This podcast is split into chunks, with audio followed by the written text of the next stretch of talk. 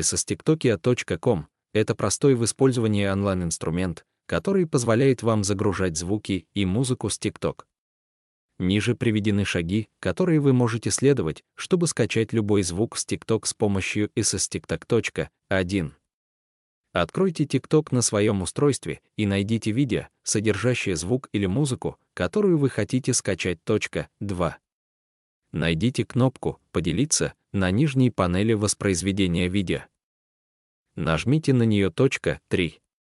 В появившемся меню выберите опцию «Скопировать ссылку».